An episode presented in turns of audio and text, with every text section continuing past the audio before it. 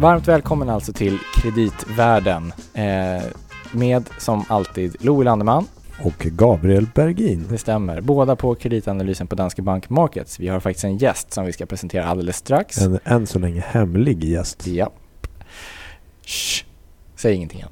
Nej, han är tyst. Bra. Eh, förra gången så pratade vi om gröna obligationer. Vi har faktiskt en liten uppföljning kring det. Just det. Mm, men vi ska bara också ge en liten teaser att det här avsnittet häng kvar i det för det kommer bli väldigt spännande. Eh, vi kommer faktiskt prata om Japan och alla de bekymmer och kanske den ljusnande framtid som följer i eh, den uppåtstigande solens Land. land.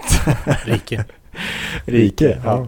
Just det. Shh, sa Det sa någonting. Det sa någonting. okej. Ja, nej, vi fortsätter. Ja. Innan dess bara så ska vi ta den här uppföljningen från förra avsnittet. Nej men det var apropå det här med gröna obligationer, en liten reflektion. Vi pratade om att över tiden så skulle man, ett bolag som ger ut gröna obligationer kunna liksom etablera sig och kanske få lägre finansieringskostnad. Men det ska väl sägas det att de som faktiskt har gett ut gröna obligationer hittills, de bolagen, har ju gett ut dem på samma kreditspreadnivåer som befintliga obligationer eh, och med Mm. tanken att egentligen första syftet har varit att kanske bredda sin sin investerarbas, attrahera nya investerare och en ny kategori av köpare som, ja, som man kan se som, som mer stabil och eh, liksom hållbar över tiden. Vad ska säga då. Mm. Eh, så att det är ingen skillnad idag på spreadnivå på gröna eller icke-gröna obligationer. Det är inte säkert att det blir så i någon nära framtid heller. Nej. Så. Vad du menade kanske också är att man kan spekulera att i framtiden så kanske generellt investerarkollektivet gynnar ett företag som på lång sikt då kan ge bättre avkastning om man har hanterat en eh, hållbarhet på ett bättre sätt. Ja exakt och egentligen så skulle jag väl tro att det skulle förmodligen gynna bolagets emissioner både av gröna och så att säga icke-gröna obligationer. Om, en, om investerarna uppfattar att man ar- arbetar på allvar så att säga med hållbarhets och miljöfrågor. Mm. Men då eh, går vi raskt över. Vi kan också bara flika in att ni får gärna skicka fler frågor till oss. Det tar vi gärna Ja. tacksamt emot. Brev at kreditvärlden.se Och eller en- Twitter. Precis och apropå Japan Mm. då, för att det här vi, det, att vi pratar om Japan idag beror ju på att vi fick en kommentar från en av våra lyssnare från några avsnitt sedan, Niklas Rudemo. Vilket vi tackar för. Och så jag kan ta upp här lite kommentaren från Niklas. eh, hur han liksom, varför han frågade om Japan. Då sa han ungefär så här att det vore väldigt intressant med belysning av Japans situation. Är inte detta en krutdurk som väntar på att explodera? Befolkningen minskar och blir äldre vilket leder till att man börjar konsumera pensionskapital vilket leder till att betalningsbalansen försämras vilket gör att man går från relativt säkra inhemska långivare till mycket mer krassa utländska. Om väl förtroende för Japan skulle börja vackla kommer väl allt att rasa. Eller är det något eh, fundamentalt jag missat? Jag skulle vara livrädd för att investera i japanska obligationer. Uppenbarligen tycker ju marknaden något helt annorlunda. Vad är er åsikt? Och för att besvara detta och kanske hjälpa oss att resonera lite grann så har vi faktiskt tagit med vår chefspessimist, nej förlåt jag menar chefsekonom, Roger Josefsson. Hej. Hej!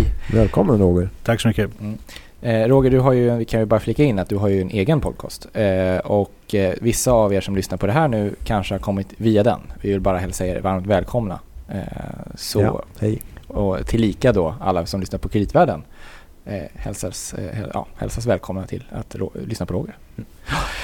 Bra. ehm, vi tänkte så här att vi gör som vanligt i den här podcasten, att vi börjar från början. Ja, för att ehm, vi ska inte gå tillbaka till ända från början från liksom, uh, när man pratar om Japans utveckling från andra världskriget. Men vi hoppar raskt Eller kanske in. strax innan eh, se- förra sekelskiftet, när de inte längre var ett isolationistiskt land, kejsardöme, utan släppte in utländska... Nej, vi ska inte börja där heller. vi ska börja lite senare. Vi, vi tänkte att vi börjar med att lyssna på ett klipp som är, tror jag, från slutet av eh, Eh, 1980-talet. För att på den tiden så sågs ju Japan som ett, eh, egentligen som en sorts hot nästan mot eh, USA. Mot ja, att vi höll på att tappa konkurrenskraft och att alla bolag blev uppköpta. Jag vet i USA pratas det väldigt mycket om det.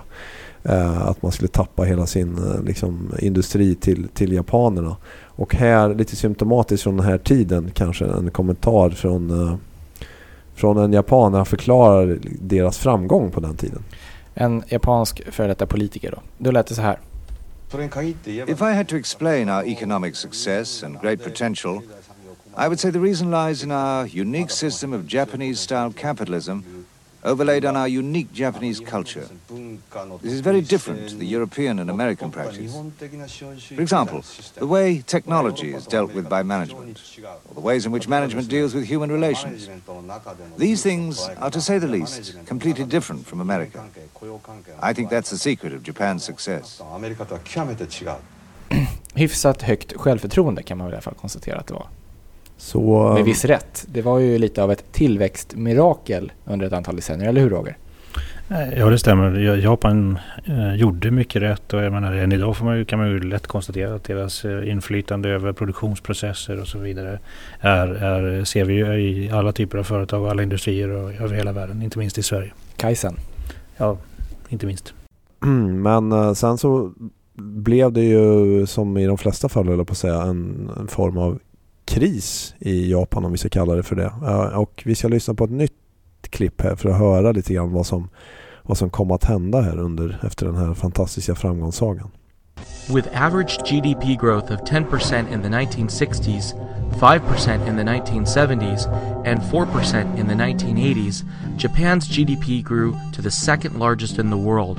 However, during the years 1986 to 1991, a bubble formed in Japan. The Nikkei stock index nearly quadrupled in five years to reach a high in 1989 of 38,957. Altogether, between the years 1955 and 1990, Japan's stock prices appreciated 100 times in value and land prices increased 70 times in value. By 1993, Japan's bubble burst with both stock market and real estate prices being cut in half. Throughout the 1990s, Japan experienced deflation, high unemployment, and no economic growth, which led to the Bank of Japan deciding to lower interest rates in 2001 down to 0%. Despite 0% interest rates for many years, the Nikkei fell to a 26 year low in October of 2008 of 6,994, a shocking decline of 82% from its high 19 years earlier. A large part of Japan's savings has been wiped out, and many Japanese can no longer afford to retire. Vad hände? Eh, eh, ja, En öppen fråga. ja, hyfsat. Eh, man kan börja med att konstatera att det är nog, det är nog svårt att hitta en enskild eh, händelse eller utveckling som liksom förklarar Japans malaise under ett par decenniers tid. Utan det som framförallt hände var väl att Japan, precis som många andra nationer innan dem, förde en politik eh, framförallt inriktad på att bevara liksom ett um, fördelaktig växelkurs gentemot eh, den globala ekonomins största konsument, det vill säga USA eh, under allt för lång tid. Eh, på det så ligger också att man hade en industripolitik som var väldigt centraliserad. Man hade ju det här eh, eh MITI hette det. Som ju höjdes till eh, skyarna som den nya tidens ekonomiska politik under väldigt lång tid. Men sen när det väl eh, small så kan man väl konstatera att eh, MITIs anseende har fallit ganska dramatiskt. Och det man gjorde var ju helt enkelt att försöka styra ekonomin eh, nästan planmässigt då in till sektorer som man trodde hade framtiden för sig. Och det påminner ju väldigt mycket om hur man har gjort och gör i en del andra länder, inte minst i Asien. Men eh, hur liksom allvarlig är krisen i Japan då? För att man som utomstående kan man ju tycka, ja men de verkar väl ha det ganska bra i Japan. Ja, man hör ofta det att liksom, de har det inte så illa och i viss mån så är det kan man väl hålla med om det. Om man tittar på per capita-tillväxten i Japan så är den ju inte alls lika dålig som den eh, övergripande tillväxten. Det beror ju på att Japans befolkning då sakta men säkert faktiskt håller på att eh, krympa.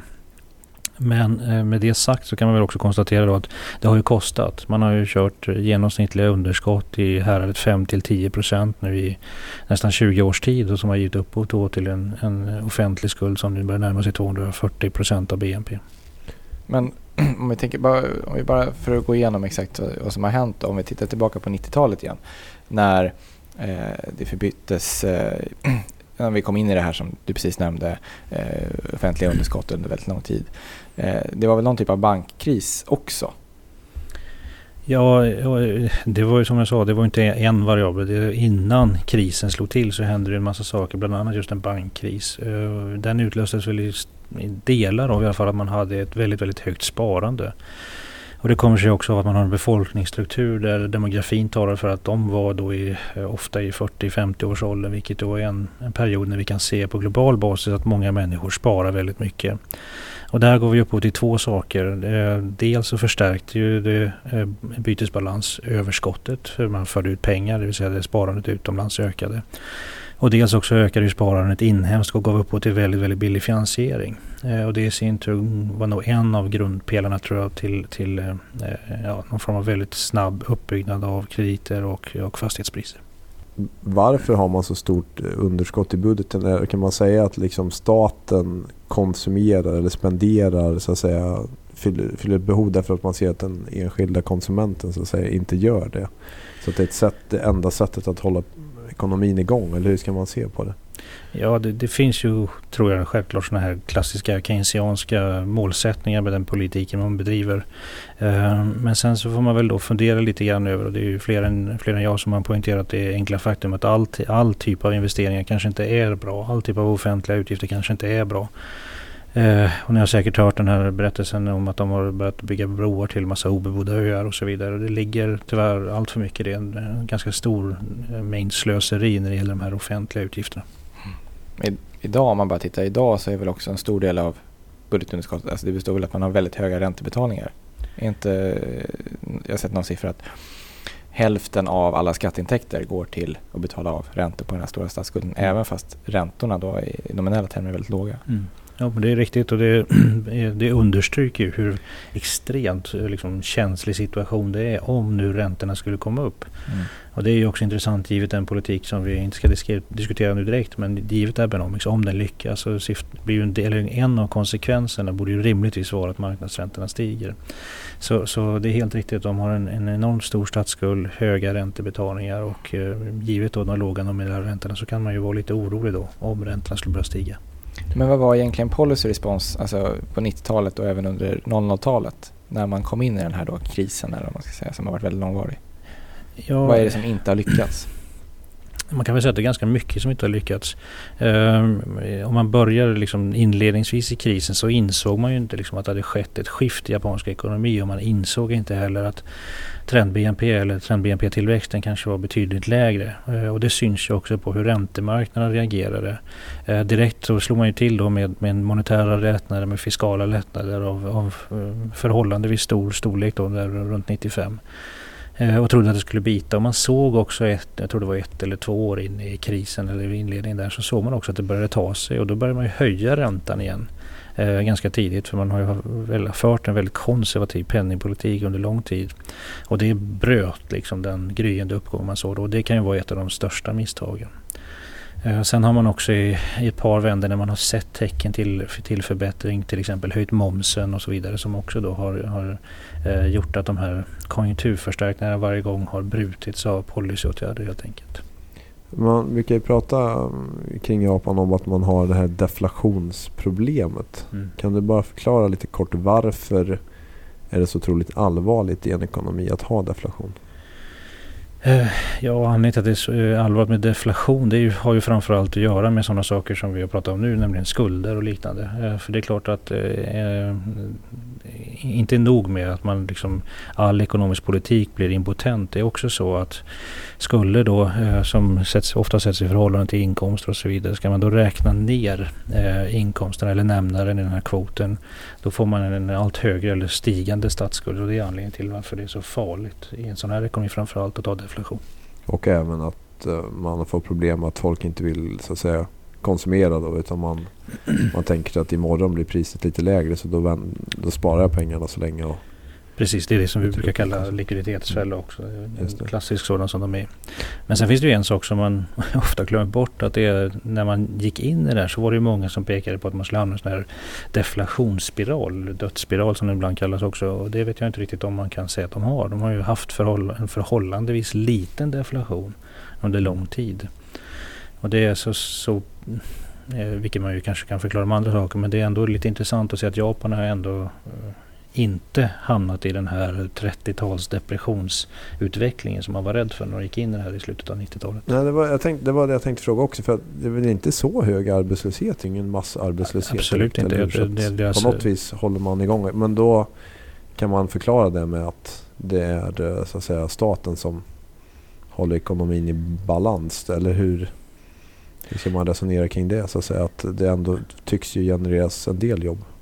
Ja, staten är, är säkert en, en förklaringsfaktor. Sen verkar man ju ha en, en eh, eh, den, eh, hela, eller rättare sagt hela offentligheten, eller rättare sagt hela det japanska samhället verkar å andra sidan vara väldigt, ja, i brist på bättre ord, lojalt. För man kan konstatera att många företag som kanske tidigare borde ha flyttat ut mer av sin produktion har, har inte gjort det helt enkelt.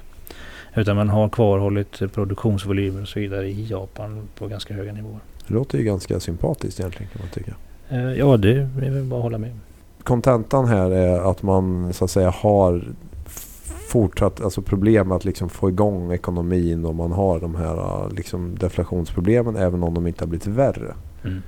Och då kom vi in till det här med Gabriels japanska kunskaper. Mm. För jag tänkte säga Abenomics men det får man inte säga har jag förstått. Nej, Eller? vill jag inte framstå som en besserwisser. Det är sällan särskilt sympatiskt som du precis sa. Men om man ska använda japanskt uttal så heter det, heter det nog Abenomics. Och det är, Shinzo döpt Abe. efter, det är döpt efter det. Shinzo Abe, nuvarande premiärminister sedan 2010. Okej, så han lanserade det här som kallas för Abenomics då. Är det Abenomics? Eh, precis. Och eh, Roger kanske får förklara närmare vad det består av. Men det är ju tre så att säga pilar brukar man prata om i hans eh, koger. Där eh, det är helt enkelt det de, ekonomiska styrmedel som finns att tillgå beslutsfattare ingår. Mm. Penningpolitik, fiskalpolitik och strukturella reformer. Yes. Stämmer bra? Stämmer alldeles utmärkt. Och här får man väl säga, om vi börjar med den första då, penningpolitik. Du sa precis att den var väldigt konservativ i början av Japans kris. Eh, men nu får man väl ändå säga att det är motsatsen. Ja, alltså återigen fram till att eh, Abe kom, kom till makten igen så kan man ju konstatera att Japan har fört en i allt väsentligt en väldigt konservativ penningpolitik. Eh, men från 2012 då så fick man en ny eh, centralbankschef och så bestämde man sig också då för att fördubbla, eh, precis. så för, Vi har haft lite, bara för att förklara, lite diskussioner om jag ska uttala hans namn också. Kuroda. Ja. Jag, jag låter alltid lite arg när jag uttalar det. Men, men för, att, att fortsätta då så har man sagt att man ska fördubbla den monetära basen och så har man då ett, inflört, eh, ett inflationsmål om 2 procent. Eh, som man då har sagt sig göra allt för att uppnå. Eh, och eh, man kan väl konstatera att eh, fram tills i sommar i alla fall så pekar det väldigt mycket på att man lyckades med det där. Så inflations, inflationen och inflationsförväntningar i Japan har faktiskt krupit upp lite grann. Och det där är ju en trend man givetvis vill se att den fortsätter. Eh, Får man, får man fly, flika in en fråga här? Ja, liksom nästan en passage så säger du dubbla den monetära basen. Mm. Vi pratar om en period på hur lång tid då? Ja, på två år dessutom. Så det ska Det, här, det ska i princip dubbla penningmängden i ett land på två års tid. Mm. Finns har vi sett det någonstans i något annat land Eh, förut? Nej, nej absolut Eller inte. Alltså det, Förutom kanske hyperinflationsländer. Men Ja, just det. Men där har det ju liksom mer eller mindre skett eh, ofrivilligt. Här har man ju Mm. haft det som ett uttalat mål just för att få upp eh, inflationsförväntningarna. är inte det oerhört riskfyllt? Jo, eh, samtidigt är det så att eh, man säger desperate times eh, calls for desperate cures eller vad man säger för någonting. Och det är lite grann på det. Measures. Just det, desperate measures, förlåt. Och det ligger lite grann i det även i det här fallet. Japan behöver helt enkelt komma till rätta med många av sina grundläggande problem varav deflationen är ett. Man kan, utan att gå in för det på effekten, liksom marknadseffekten, ska man konstatera att inflation, en högre inflation skulle ju allt annat lika då innebära att den här skuldkvoten till exempel urholkas lite grann och så vidare. Så det, eh, det finns en mängd sådana aspekter som man försöker komma åt och jag tror som sagt att med tanke på deras eh, enormt höga skuldsättning eh, så som sagt då behöver man nog ta, ta till de här desperata åtgärderna också. Så är, kan man, är det liksom rädslan för en depression? Är det det som gör att man gör det här? Eller är det rädslan för att hamna i en sån skuldfälla? Som gör att man tar till det här väldigt Eh. aggressiva? Nej, alltså jag tror att risken ligger snarast i att man vid något tillfälle, jag vet inte om ni kommer ihåg den här debatten med de här numera dis hyfsat diskrediterade ekonomerna Cormer Reinhardt och Kenneth Rogoff. Eh, där man pratade om the bang moment. Eh, och the bang moment var ju liksom en odefinierbar nivå. De menar att den var 80 procent. Men det är en odefinierbar nivå när marknaderna helt plötsligt inser att till exempel Japan inte klarar av att betala tillbaka sina skulder. Eh, mm. Och det är ju klart att är man på 240 procent av BNP i, i statsskuld och lär man väl vara förhållandevis nära den där nivån. Eh, sen ska man komma ihåg då att det här är ett, ett scenario, en diskussion som vi har haft eh, kring Japan sedan åtminstone början av 2000-talet. Hur klarar de av att ha bära en sån här hög statsskuld? Och hur gör de det då? Eh, jo, man kan väl konstatera då som många andra har gjort och det är ju att så här långt har de ju varit finansierade av, av den inhemska befolkningen. Man har ju haft en förhållandevis hög sparkvot under väldigt lång tid och eh, man kan också konstatera att många av de institutioner som köper japanska statsobligationer är, har väldigt eh, ja, enkla placeringsmandat och inte speciellt sofistikerade. Och det här har ju liksom gjort så att efterfrågan på, på japanska statsobligationer har varit eh, förhållandevis hög hela tiden. Och det är därför som det just nu börjar bli lite intressant för nu måste man ju börja finansiera sig externt. Mm. Eh, och de externa eh, investerarna är ju mångt och mycket mer avancerade eh, och sofistikerade då pensionsfonder och pensionsbolag och andra investerare. Så, så, här finns det ju en risk för att man då vill ha en högre riskpremie eller kräver en högre riskpremie för att finansiera Japan. Och en högre ränta som, som Gabriel också var inne på skulle väl eh, eh, skulle kunna innebära väldigt, väldigt svåra, eh, en väldigt svår finanspolitisk situation.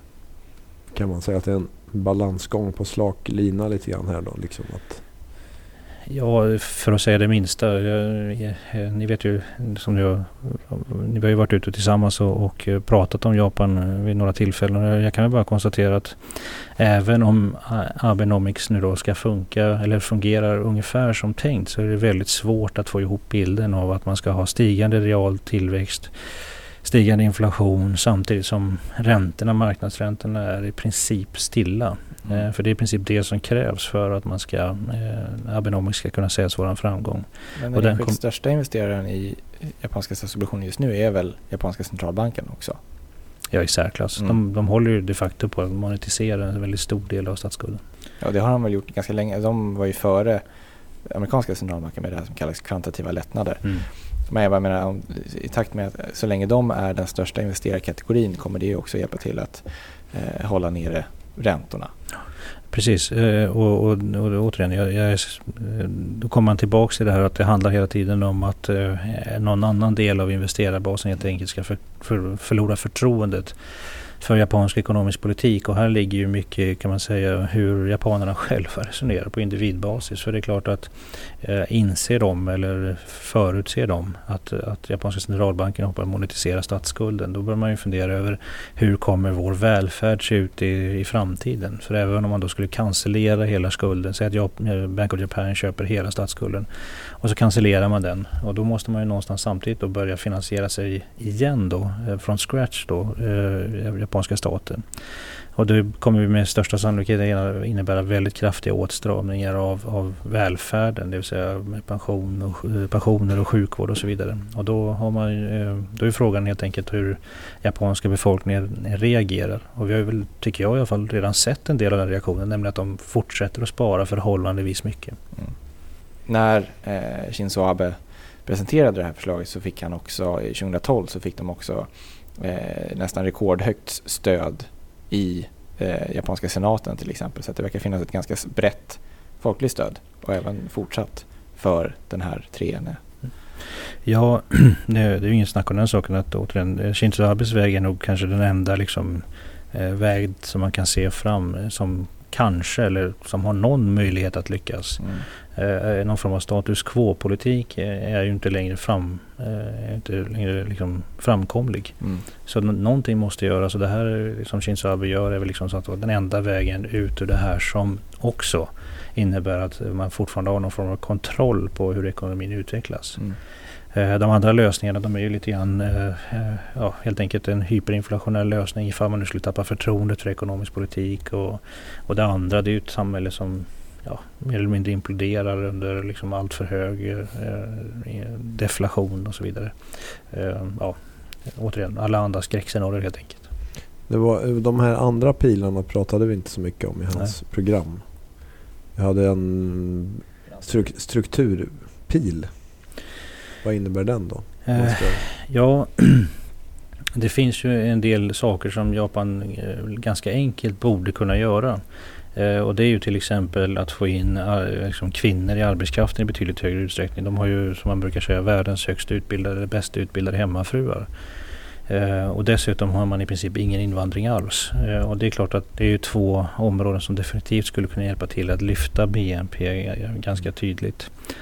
Och det har ju också Shinzo Abe flaggat för att han vill göra. Tyvärr och det tror jag nog de flesta är rätt överens om, så är, är väl inte de åtgärderna än så länge i alla fall så starka eller så stora som man hade hoppats på. Möjligen lite potential där då, om för den optimistiskt lagda. Ja, ja återigen, det, det är ju en, en, liksom en kanske nödvändig lättare sagt del. än gjort också Mm. i och för sig. Mm. Men för att knyta an till Niklas fråga här, för, eh, apropå japanska statsobligationer. Ja. Det är väl eh, näst största utestående i världen efter USA, är det inte så? I volym, eller är det till och med mer Ja, USA? just det. Näst största. Mm. Så det skulle få hyfsat stora konsekvenser på de finansiella marknaderna om det börjar gunga till i, i Japan. Ja, alltså återigen om man tittar på innehavarna av, av japanska statsskulden så är de ju domestika i, i, i hög, väldigt hög utsträckning. Och det är ju banker, det är ju en stor del och det är framförallt regionala banker. Och, och som sagt, jag tror att man igen då får vara beredd på att banksystemet eh, liksom är nog den chockvågen ut i världen då, som man skulle kunna se. Även om inte japanska statsobligationer i sig är det så tror jag att, som sagt, att via banksystemet är där chockvågorna i så fall kommer. Både banker men även japanska företag har väl ganska stora, liksom, ganska stora kassor eh, som bland annat investeras i japanska statsobligationer om jag inte har fel. Mm. Eh, även det skulle kunna bli en sån vidare Ja, definitivt. spridnings. Skulle du köpa japanska statsobligationer på nuvarande räntenivåer? Eller?